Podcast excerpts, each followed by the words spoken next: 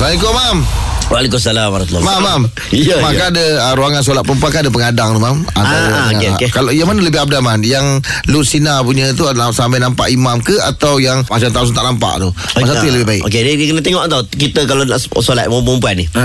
Ni isu penghadang. Kalau cerita luar daripada masjid ataupun luar daripada satu tempat. Mm.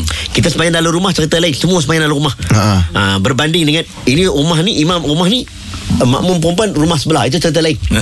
Ha, ataupun masjid sebelah rumah. Sembahyang dekat masjid imam ada imam yang kita sembahyang dekat rumah. Ha, itu cerita lain. Hmm. Yang tu kena uh, tidak nampak atau tidak ada penghadang, yang tu kena nampak pergerakan imam. Itu cerita lain. Tapi kalau dalam satu tempat yang sama. Hmm. Biasanya masjid dan surau lah. Okey, dia ada penghadang. Penghadang yang mana dibenarkan?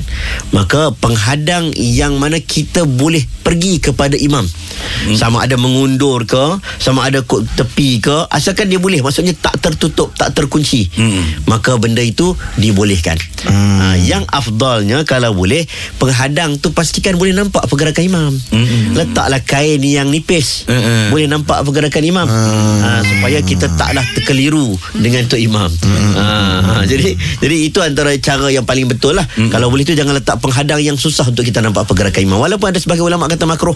Sebagai ulama kata kalau boleh gerak tu tak ada masalah. Tapi yang paling baik kita kalau nak letak penghadang, letak penghadang yang nampak pergerakan imam. okay. Mana kalau boleh letak penghadang yang transparent lah Transparent boleh lah Ah boleh, boleh. Ah. Ah. yang tak transparent. Tapi kalau transparent, kaca tutup tak boleh ber, tak boleh keluar.